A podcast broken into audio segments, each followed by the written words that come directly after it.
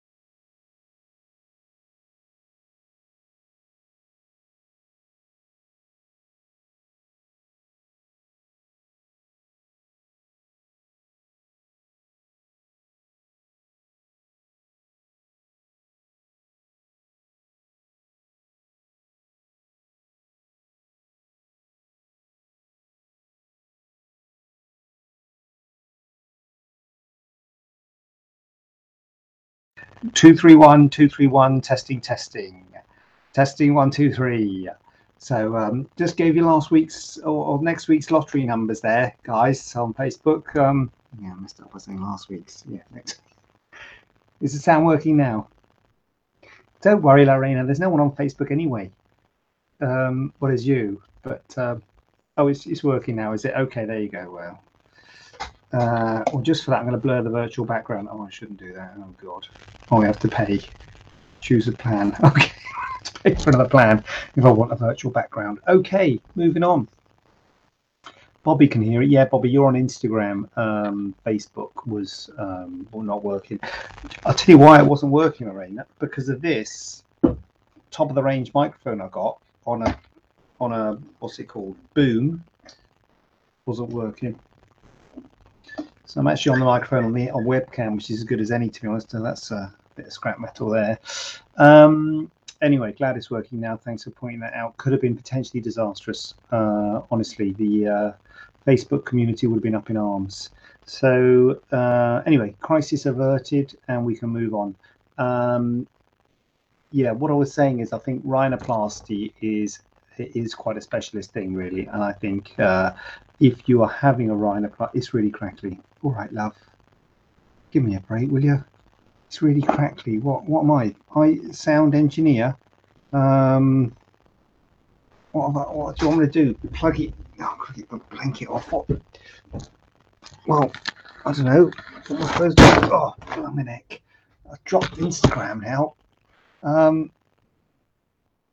it's crackly. Oh god. Um, here we go. What about this? No, what HD? What, all these microphones to choose from. Um, two one two one two one two. Uh, I can't. I can't help you. I can't. I don't know how to resolution. Should I change the resolution? Play test. Oh, there you go. Test sound. Oh, it's freezing without the blanket. I tell you. Oh, blanket's been on the um,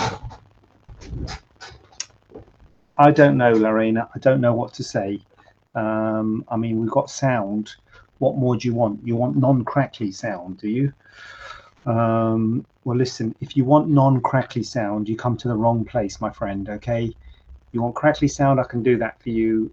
Non-crackly, it ain't here. Okay. You have to go to a, an influencer who's got a proper microphone and uh, the audio abilities. All right. So. Um, quite frankly, this is the uh, uh, this is the Aldi of of live broadcasts. Okay, you want Waitrose? Go elsewhere. Um, maybe I'll get another microphone one day, but not today. So this is all we got. I'm just gonna I'm just gonna crack on, as it were, and I'm going to assume that uh, it's acceptable. Um, and if it's not acceptable, I apologise profusely, and I'll try and do something next by next week. I'll get my um, I'll get my audio team to look at it. But uh, anyway, we're just going to crack on because otherwise we're going to be all night, quite frankly. So, do we offer rhinoplasty? Is a question uh, on the table, and the answer to that question is quite simply no, because um, I don't do faces at all. I don't do any faces um, in terms of facelifts and and uh, what have you. But um, but what I was saying is rhinoplasty is something that a very long time ago I decided I'm not going to do. It's it's difficult basically, um, and it's something that really you want someone who does a lot of, um, and plastic surgeons will. Uh, often do a breadth of work, so you'll often find plastic surgeons who will do faces and tummies and and uh, and um, eyes and breasts, and they might be doing hands in the NHS or burns in the NHS, and they'll be doing a, a, a breadth of work, um, but uh, it is becoming more specialised. I'm uh, for ten, no, yeah, ten, no, fifteen years, probably, yeah, at least fifteen years, I think, as a consultant, have, have basically done, done breast. Uh, no one really specialises just in body, so breast and body sort of goes together. So um, that that's been my my focus for the last uh, 15 years and uh, uh, and as i say so a long time ago sort of before then i decided i wasn't going to do rhinoplasties and i think if you are going to have a rhinoplasty you need someone really who specializes it really i think i think it's a it's a, a very difficult um, well, it's not so much. Di- I've always said there's no such thing as a difficult operation. To be honest with you, there's only an operation you don't know how to do and um, you know but the thing about rhinoplasty is a it's very visible it's right there and b it's very subtle changes can have dramatic differences and it's one of those ones where if you do too much bit like liposuction you do too much you've gone too far it's sort of hard to come back from. So um, it's it's a it's it's a vocation, I think, rhinoplasties, and uh, I think I, I, think people who do it sort of love it because it's it's it's quite nice. It's quite it's quite obviously very superficial surgery, very immediate results, quite satisfying how you can uh, how you can change the shape of the nose and what you can do to the nose, but it's not something that I have got into, and uh, so. Um, if you want a rhinoplasty, I man. Uh, now, there's reason there's a one with a Oh, hello. We've got a question. Do you have a BMI limit to have a tummy tuck? Thank you very much for the question. Very, very nice. Um, well, uh, guide, I'd say, um, rather than a limit. We've got a guide uh, um, BMI for tummy tuck. So some places will say you've got to be this BMI and they won't even see you. You know, 30 is the normal, some people are 27. They're like, don't even come into my door unless you've got a BMI 27 or 30 or whatever. And the reason for that is because you're going to get a better result if your BMI is below 30. I don't think that is in doubt. Uh, that's you know there there is evidence there is there are studies which said you're going to you're going to have a, a less risk of complications and also you're going to get a better result because globally if you're if you're carrying extra weight you're still going to be globally carrying extra weight. When you have a tummy tuck it just really addresses the tummy and so it doesn't address you globally. So as a rule if you can get your bmi down if you can get your weight down then that is a good thing no question at all. So that's factual. To be honest with you that's factual whatever your bmi is even if your bmi is above 30 so uh, you can have a bmi above 30 and it would still be if you want to lose weight then you're better off doing that before surgery. So that's a given. You're better off losing weight before surgery if you um, want to lose weight. So that's the main thing. So that's why it's a guide because some people are quite happy, have BMIs over 30 and are quite happy, particularly people who've lost a lot of weight. You have these BMIs, people used to be a BMI of 45 and they got it down to 32. You know, it's a massive BMI drop. They've lost a huge amount of weight. So I find it's a little bit harsh to say, oh, 32 is a bit too high, I'm not going to see you. So I will have a discussion with people who have got BMIs above 30. Now, if you're asking the question, uh, I will no doubts, you know, no question say that it will be better to uh, get your BMI down, no question at all. But uh, if you are happy, if you stalled, some people are never going to get a BMI below 30. I will have a talk. Uh, I will talk to you. We can rap about it. We can talk about the pros and cons. Um, I'll be quite clear that you'll have a better result with less risk of complications with a lower BMI. Um, but I have done uh, tummy tucks on people with BMIs above 30. Let me put it like that, because some people you're basically saying I'm not gonna, you're never gonna get a tummy tuck. Basically, if you if you if you're strict about your BMI, which and I think some surgeons justify that, and I think they can justify that. To be honest with you, I think there is something to be said for it because um, but but I just feel it's a bit sort of harsh on those people, other people. So um, yeah, so I would say a guide of 30 is where we are, um, but it's not a uh, strict um, criteria. It's a guide. So how long is needed following breast reduction surgery? When can I return to work? So, I mean, the big thing, I guess, is what you do. Well, the two things is one, it depends because it depends on how it heals. With with any surgery, I can give you guide um, guidance on that. But the main thing is what do you do? You know, and it, you know, I guess it's whether you're a sedentary job or whether you're an active job. Whether that means active with lots of driving or um, potentially lots of moving and lifting. Um, you know, and things like that. So uh, let's just assume sedentary job. So if you're in a sedentary job in terms of an office space, uh, an office based job, um, the first two weeks is pretty much out. Give yourself a break, give yourself some time off. So two weeks gone. Third week you'll be feeling better. Uh, I normally say three weeks for driving. Sometimes people are okay at two weeks. You've got to check with your car insurance company. They might say it's got to be a certain amount of time. So some people are okay at two weeks, but it's hard to guarantee that. And uh, there is a big difference of people who work themselves versus people who are who are employed employed basically. So if you work for yourself, and you can pop into work and do a bit of dabbling and then go home early if you feel ill, you'll probably be starting to go back to work after a couple of weeks um, because you know you you can you can monitor your time. If you're employed and you have to work nine to five sort of thing, and they're not very flexible with that, you're probably better off waiting till you're you're better. Because if you go in too soon, then they're going to say, "Why did she come back so soon? She's not ready. Look, she's just you know, not pulling her weight and all that sort of stuff. So um, if you're employed, I would say three weeks is probably where you're looking at for going back to work. But if you're self-employed, you'll probably be dabbling and getting back into stuff after two weeks. If you can work from home, again, after a couple of weeks, you'll probably be able to do stuff from home. Um, but in terms of driving and, and, what have you, three weeks. If you are doing a manual job, if you're lifting people, if you're working in a care home, or if you're working in a warehouse or something else, or you know, potentially lifting uh, boxes and what have you, um, then that's at least a month, probably six weeks before you'll be doing any lifting. So whether you'll be able to do any sort of non-manual stuff before then, that might be possible, but um, but that might um,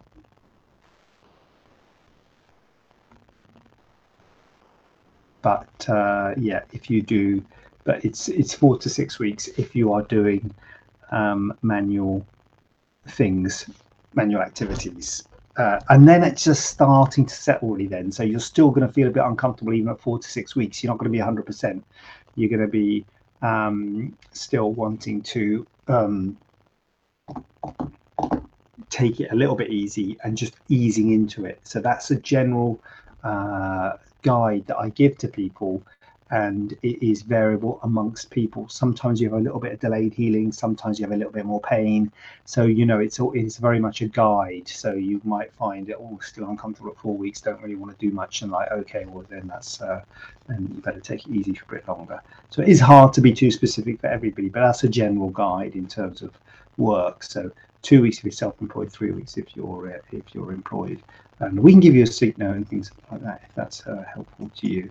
Um, so when can you completely remove a keloid scar? Um, sorry, can you remove a, a keloid scar completely? Um, ooh, well, that's a funny way of asking a question. I normally don't remove them completely. Um, can you? Yeah, well, I guess, I guess you can. And certainly when pa- patients come with keloid scars, keloid scars are sort of red, raised, lumpy scars. It's an abnormal form of scarring that some people have, and some parts of the body are prone to it, and some skin types are prone to it. And they're quite difficult to treat. And when you come with a keloid scar, if you've got a big lumpy scar on your hand or wherever it is, um, you might think, why don't you just cut it up and stitch it up and then remove it completely? Uh, that that sounds like um, quite a simple thing to do, but there we tend not to do that. And the reason we tend not to do that is because the reason you have a keloid scar is because of the way your body heals, the way your body scars.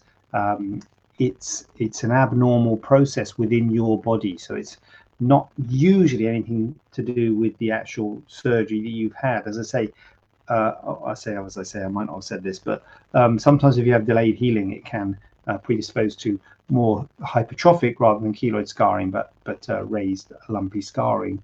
But um, uh, pure keloid scarring is actually a way that uh, that your body heals.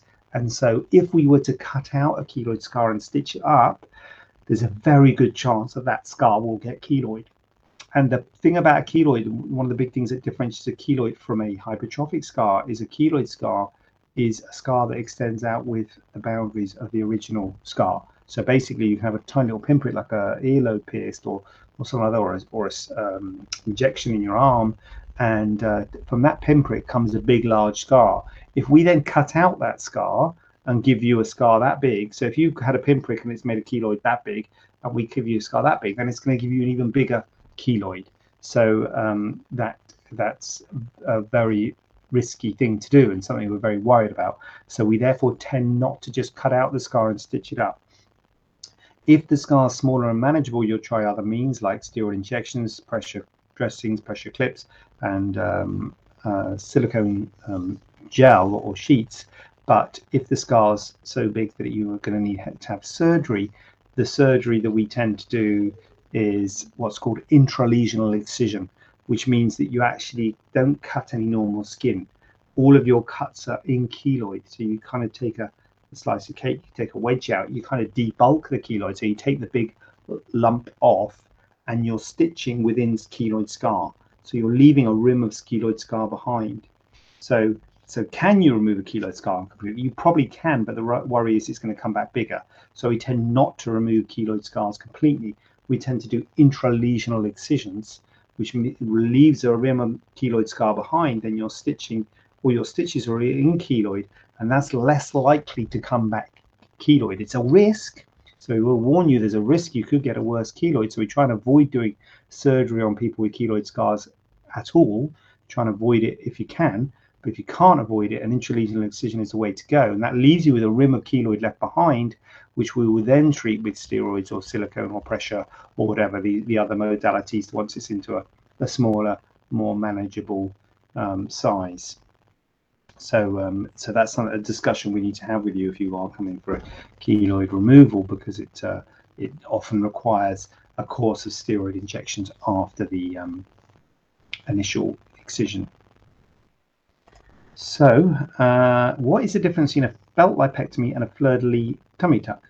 So, yeah, so basically they're both uh, uh, larger types of tummy tuck, usually for people who've had uh, significant weight loss with a significant amount of, amount of excess skin. Um, standard tummy tuck just gives you a scar in the in the, uh, the lower abdomen. So these are both give you extended scarring, and extended scarring scarring equals increased risk of complications, increased cosmetic effect because of the more scarring, but more skin removed. That's how it works in plastic surgery. The uh, more skin that we remove, the more scarring we give you. So a lot of people want kind of less scarring. It's like um, uh, less scarring means less skin removal means less of a result. So these are reserved for massive weight loss patients. And um, a fleur-de-lis tummy tuck is the same as a normal tummy tuck where you take an ellipse of skin from the lower abdomen, from the belly button down to the pubic area. You take all of that skin and you you bring it down. So you sort of, sort of take out the skin in an up-down direction, which is where most of the laxity is in a uh, in a patient who needs a tummy tuck. Now, if you've got an awful lot of spare skin, a fleur-de-lis tummy tuck will uh, combine that up-down removal with a side-to-side removal of, uh, um, of skin. So that involves, so instead of just having an elliptical shape, you have an ellipse. If you can imagine an elliptical shape this way, an elliptical shape that way, where those two ellipse, ellipse, ellipses, ellipsoids, um, uh, uh, sort of um, so if you can imagine so that's the tummy yeah tummy uh, belly button yeah so normal full tummy tuck is an ellipse in the lower abdomen from the belly button so that's the head is it obvious the head's up here yeah head's up there maybe that's obvious i don't know Anyway, heads up there. Heads up there. Uh, so that's a normal tummy tuck. Gives you a scar in the lower abdomen. Oh god, this is hard. Gives you a scar in the lower abdomen there. Um, so if you can imagine taking it in an up-down direction as well as a side-to-side direction. So I'm going to kind of. I don't know if this is a helpful way. but if you can kind of imagine a side to side, so the same skin side to side as we've done up up down, that takes it an up down and a side to side direction. So that what that gives you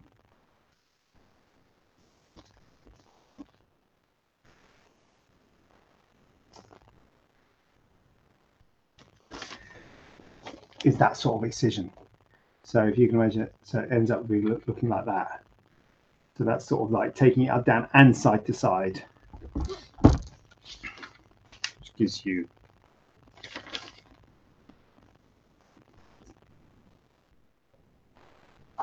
So your normal tummy tuck scar is kind of down there somewhere. There, in the bikini line. But your fleur de lis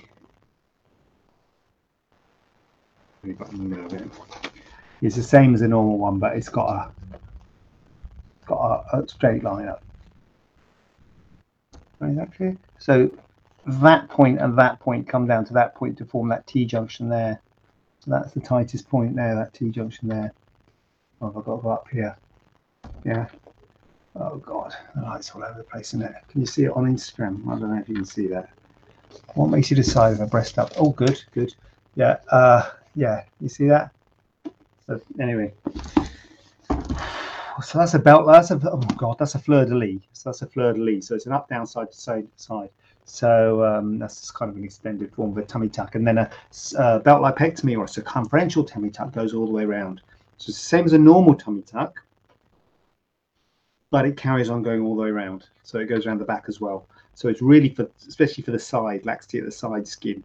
Um, it really takes down that laxity at the side skin, but it gives a circumferential uh, scar, which basically meets itself and uh, is uh, quite both of them have got increased risk of complications because the fleur de lis has got that T junction and the circumferential has got tension on the back as well as the front, uh, and the risk of turning you during theatre, which is um, which increases your risks. Um, so they are basically both extended forms of tummy tuck, and therefore people who've lost a significant amount of weight, and uh, you have to um, take on the potential for increased complications if you're going to have one of those types of tummy tuck but they do take out more skin and give you uh, um, a, a better result in the right patients. Not everyone's a candidate for it, to be honest with you. You have to have a significant amount of excess skin to justify the uh, increase of risk and, and, scarring and what have you. Um, what she got, V and her VSG. What, hi JJ, what makes you decide if a breast uplift needs implants or not, please? Simple, V and her VSG. In my life, it's simple in patients' lives, it's not simple, but in my life, it's simple. And one question can answer that, that. And I say to you, what cup size are you?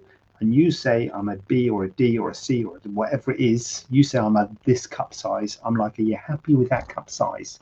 And if you're happy with the cup size, if you're happy with the volume that you've got in a bra, it's a lift, no implants. If you say, I'm a B cup and I want to be a D cup, or I'm a C cup and I want to be an E cup, or whatever, if you want to be a bigger cup size, it's implants. For me, implants are really good at making the breast bigger. That's what implants do. If you don't want to be bigger, don't have implants. So that's why it's simple in my life, because that's a simple answer there. However, I then go on to show you photographs of the sort of shape you can achieve with an, a lift. Because some people think they're going to be quite full up there, which they are when you first have it done, but that settles and so you have to be um, prepared for the kind of shape you're going to get with a lift. And some people say, hold on a minute, I'm not happy with that. I want them to be fuller. I'm like, well, if you want them to be fuller, well, that's implants. So they, yeah, I want them fuller, but then they're going to have to be bigger. And uh, you have to accept that. And some people say, oh, okay, I'll accept that because I like the shape. So there is there is a discussion sometimes if you'll say, hold on a minute, I don't like that shape. And then that's when you get into implants for me, I'm not sure if it's worth taking on implants just for the shape. I'm like, well, why don't you just see how you go and you might be happy. And then you could have always have implants as a later date because the lift and implants combined is a big operation with a high risk of complications. So there's a lot to be said for staging it. So if it is shape is the predominant problem, then it might be worth having um, just a lift. And similarly, if, if if size is a problem and shape's less of a problem, it might be worth having implants and seeing what they look like. And then you could always have a lift as a second stage. Now, if it is shape and size, then a lift and implants is is the way to go. But um, but yeah, it's um, it's really if you if you want to be bigger, I think implants are good because they do have a risk of complications and and potential for for problems in the long term. So if you can avoid implants, I would say you you should. But you have to be comfortable excuse me, with the sort of shape that you can achieve with a lift without implants because if you're using your natural tissue it always settles. And so that's a discussion to be had pre-op not post-op. I often see people not often uh, it's not fair. I sometimes will see people who say i've had a lift but this other place and it's rubbish and i need it done again. And i have a look at it and i'm like that's no that's what why what uh, what can I do? I can't do it again. What do you mean do it again? It's fine. And they're like, look, it's all it's like droopy again. I'm like, no, it's not droopy. That's natural breast shape. And um, oh god, oh god, cancel. Um, and um, and it's it's a it's a lack of, uh, communication pre-op because that's actually often far, you know an, a, a, an acceptable result for a breast lift um, because the shape does tend to settle. What I would say is a natural breast shape, but you have to be comfortable with that, and it's always a significant improvement on the pre-op state. Sometimes have people have in their minds the sort of shape that implants can achieve, and so that's the problem. If you have that in your mind, you have a lift without implants, and it's not up here. It's like it's not going to be up there. So you know you take you, you can put a bra on, it's up there, but when you take your bra off, it'll settle. You've got natural breast tissue in there, it settles.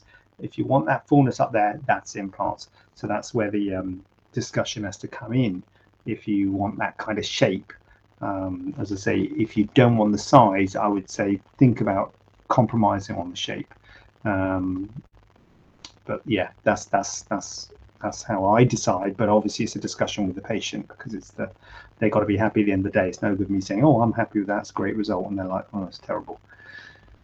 Very patient dependent the results of this kind of game. It's all up to the patient, really, whether it's a good result or not. Uh, but thanks for that. Um, why? Hold on a minute. We've got another question. Oh, hold on. my non-surgical brain arm lift and breast reduction lift at the same time can lift your arms after breast surgery minimal arm movement after arm lift do you do both surgeries because yes quite a common one to do together v and her vsg arm lift and breast reduction slash lift is quite common um, I think it's fine to have two things done together, and often it's quite good to have them kind of close together um, because then that sort of releases your lower body sort of thing. To have a sort of arm lift and a thigh lift is a bit like, oh god, I'm plus in terms of dra- draping and prepping and theatre, it's quite good to have them together. So perfectly reasonable to, to do them together. And yes, you can lift your arms after breast surgery, and you can lift your arms after arm lift. To be honest with you, in her VSG, I have dressings on, but you can lift your arms, you can move, you can comb your hair, brush your teeth. You know, you can do stuff after breast lifts and arm lifts. Um, and yes, that's uh, uh, um, I would say, is it a common complication? It's when you do combined procedure, that's that's an, a, a, normal. I wouldn't say it's common. The breast and the tummy is probably more common, but it's not not uncommon. How's that? It's not uncommon to do a breast lift and an, and an arm lift. That's that's that's the that's what I'm looking for. It's not uncommon that being a VSG to do a breast and arm lift. Not uncommon at all. Um, what? Why is the upper arm, chest, and back not a good place for scar? And this is um, because I we get a lot of photos of people with their tattoos and they say i want my tattoo removed and if it's in one of these places i often say well it's a not good not not a good place for a scar because um, a lot of people say plastic surgeons are brilliant because they don't leave scars now the fact of the matter is a lot of the stuff we do is on the face and the face leaves good scars so the face scars well as a rule other parts of the body don't scar so well shoulder chest, I really would avoid having surgery there at all if I could. Keloid, hypertrophic scarring, risk of ugly lumpy scarring. So you've got to be very careful. You've got to be wondering what the thing is that you're doing the surgery for in order to justify putting a scar there because there's a very high risk of a of a poor aesthetic outcome from that scar and that whatever it is that you've got could be better than having the scar there. Um, so yeah, shoulder and, and sternum are like really high risk areas. Back uh, always tends to stretch, always stays a bit red. Doesn't you know? You hope that it fades in a few months, but the back can stay a bit red, stretch scar rather than your hairline sort of stretches like that. Um, not great. Um, upper arm, yeah, again less so, but uh, skin's tight. Um, obvious scarring, stretch scarring. So these areas, the, the dermis is much thicker, the skin's much thicker, there's much more of a risk of a of, a, of an unsatisfactory scar, and they can be a bit more obvious uh, on the on the basically on the trunk and the limbs. Really, um, the scarring can be a little bit more obvious than you know if you see someone who's had something done to their face, for instance, because the face scars does tend to scar very well. So it's something to take into account, particularly having something like a tattoo removed. If you don't like the look of the tattoo, we've got to be a little bit careful. We don't give you a scar that you then uh, don't like the look of either. So it's uh, you know really want to trade one thing you don't like for another thing that you don't like. Is it normal to experience pain in the central abdomen, abdominal area and around the belly button after having recti divarication? So recti divarication is the muscle repair for which you do pretty routinely for a tummy tuck, and the recti are the rectus abdominis muscles. There's two of them. Uh, so uh, they're, they're the six packs muscles. They go side to side, either side of the belly button, and they're often a little bit apart. And so you will often bring them together. Uh, so the fact they're a little bit apart is what we call the divarification or diastasis uh, of the recti. Um, and so it's it's it's bringing those muscles together. And so yeah, is the answer to this. They can be un- it can be uncomfortable bringing them together, and sometimes it can be uncomfortable up, up sort of towards your uh, rib cage. And if you had a tummy tuck, obviously the incision's in the lower abdomen. So you might think, why is it uncomfortable all the way up here?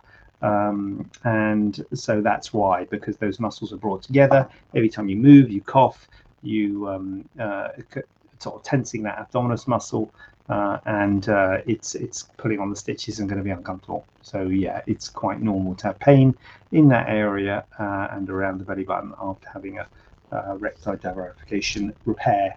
So that's uh, very um, normal and uh, nothing to worry about. And um, uh, it, usually settles pretty well, but it can be quite uncomfortable depending on how wide the divarification is. Obviously, the wider it is, the more tension there is, the more uncomfortable it is. Um, but yeah, that's a normal uh, part of the healing process of a tummy tuck. Um, what you got you know I have a 10 inch scar from botched gallbladder removal surgery. Can you make this neater when doing an FDL? How do you make a neater scar? I heal well. Um, so yes, uh, so one thing I would say is often, uh, uh, as I say, abdomen and, and, and, places like that don't tend to scar quite so well as other parts of the body. So if you have a scar that you don't like, what the we would really be saying is, what don't you like? And uh, you might think, what are you on about? It's a scar. Get rid of it. I'm like, no one can get rid of the scar. So you're never going to have a scar being removed if we do surgery, we're only going to give you another scar, and we've got to hope our scar is better than the old old scar. So, uh, so how do you make a neater scar? Well, um, one thing is when you're doing gallbladder surgery or whatever, orthopedic surgery, whatever, your focus is often on other things. You focus on getting the gallbladder out, doing the hernia repair, doing the hip replacement, whatever. So they're not as focused on the scar as perhaps we would be. But also, as I say, scars on that area often do stretch a bit, do look a bit red, do not look great. So sometimes you might say to you, look, that's normal for the scar in that area. So it might not, it might be that we're not able to make a neater scar. Um, if there's a particular problem with the scar, as I say, if it's stretched quite a lot, if there's particularly there's problems with the healing, if it's dented in, uh, or if it's raised up, you know, those are the sort of things we might be able to do something to maybe um, fix that to try and if it's dented in, bring some tissue underneath. If it's bumped up, maybe use some steroid to dampen it down and make it a bit less um, bumped up.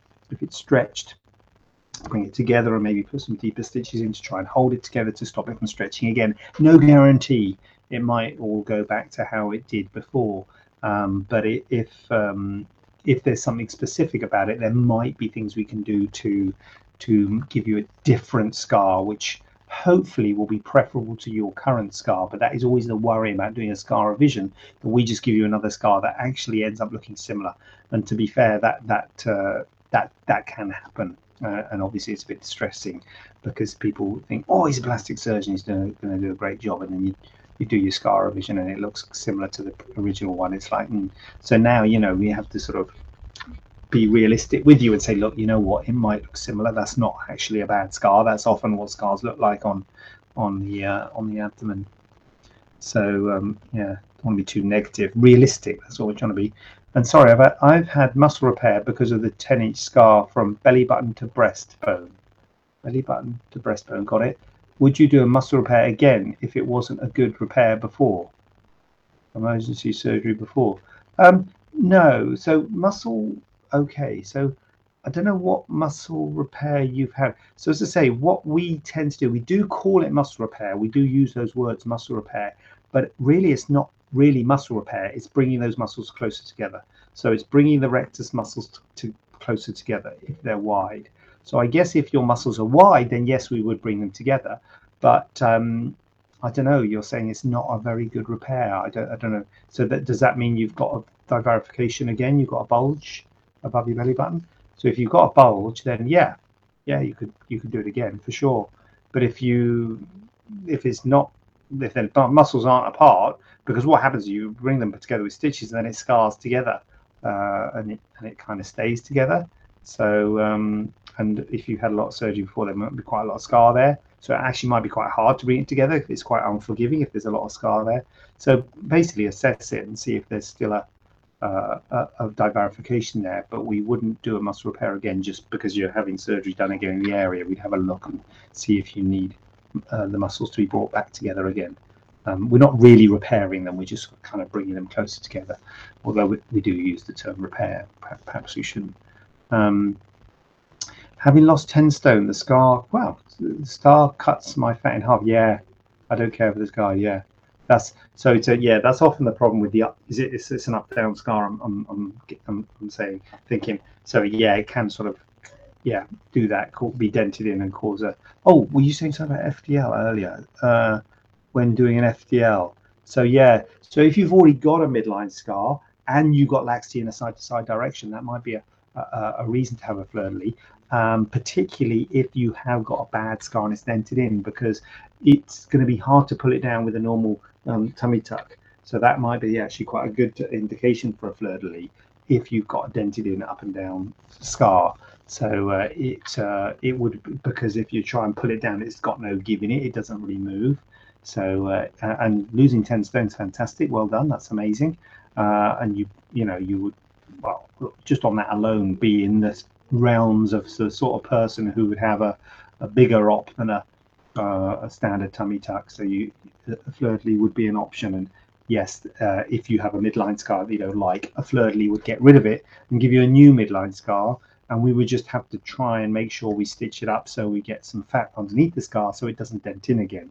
So uh, that's what we do to try and make them neat, to try and make them not um, dent in and, and, and, and, not look good. So uh, a lot of the time when you're training to be a plastic surgeon is about tissue handling, making sure you don't be too, too don't traumatize the tissues too much, and trying to make the scar nice and neat and, and, and evert the wound edges to try and give the best possible uh, chance to get a good scar. But even with all that said, um, scars on the abdomen, particularly the up down scar, can be a little bit obvious. So um, but I think you, uh, on paper, you would be a good uh, a good candidate for a uh, fleur-de-lis to get rid of that dented in up and down scar, um, and albeit giving you a new one, but hopefully not dented in. Uh, and uh, have a look at the muscles to see if they need repairing. But as I say, they wouldn't ne- necessarily definitely need it. We'd have a look at it and probably examine you in, th- in uh, clinic to see if you've got a, dis, distance between your rectus muscles. You can examine yourself, lift your head and shoulders up off the bed and hold there, or lift, do a straight leg raise, both legs, and just hold there between your belly button. Have a look, see if you get a bulge come up. Um, that would be a way to find out. Uh, well done on the weight loss, and uh, yeah, out, plus. Well, I'm out. I'm declaring myself out. So, um, sorry about to my Facebook fans, uh, both of you. Um, sorry about the problems at the beginning and hoping the uh, technical team have managed to sort out the crackly nature of the microphone. Instagram is never a problem because it's still on the phone, so that's always always worked. But my falls off because my tripod's broken. But apart from that, um, so I will be back next week. I'm pretty sure. Thank you, V and her VSG. Can I just call you V? Don't know if I call you V.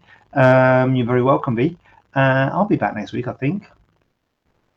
Not doing it's half term week after next. I discovered not next week, half term week after next. So um, probably won't be on then. So save it up for next week. Uh, got any questions? Call me, and I will see you uh, seven o'clock. Uh, I hope you have a lovely evening, and um, yeah, keep up the good work. Jackie is staunch supporter. Thank have a question not covered in today's show? Then send it over to info at staianoplasticsurgery.co.uk using the hashtag AskJJ. We'd love to hear from you.